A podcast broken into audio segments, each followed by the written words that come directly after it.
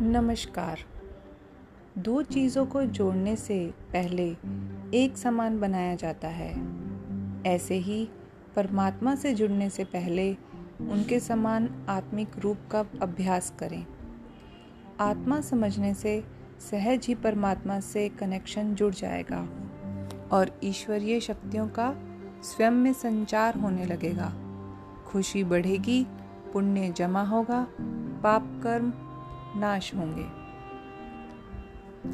23 जुलाई 2021 आज की प्रेरणा। जब तक ऊपर वाला हमारी रक्षा कर रहा है, तब तक नीचे कोई भी मनुष्य या परिस्थिति हमें तोड़ नहीं सकती।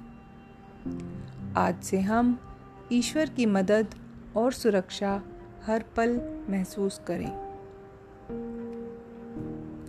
आइए अब चलते हैं सत्य की राह पर। आपसी संबंधों में मधुरता बनाए रखने के लिए हमारे संबोधन में भी मधुरता का होना अनिवार्य होता है। जिस प्रकार कपड़ों की मैचिंग बिठाने से केवल हमारा शरीर सुंदर दिखाई देता है, ठीक उसी प्रकार यदि हम आपसी रिश्तों और हालातों के साथ मैचिंग बिठा लेते हैं तो हमारा सारा जीवन ही महक जाएगा। अर्थात अति संवेदनशीलता, सुंदर और खुशमिजाज दिखाई देगा।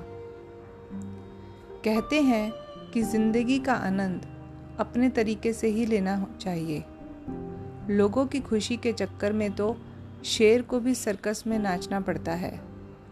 ध्यान रहे कि जीवन में परम शांति चाहते हो तो इस बात को अपने जीवन का मूल मंत्र बना लें कि आप सही हैं और हम गलत।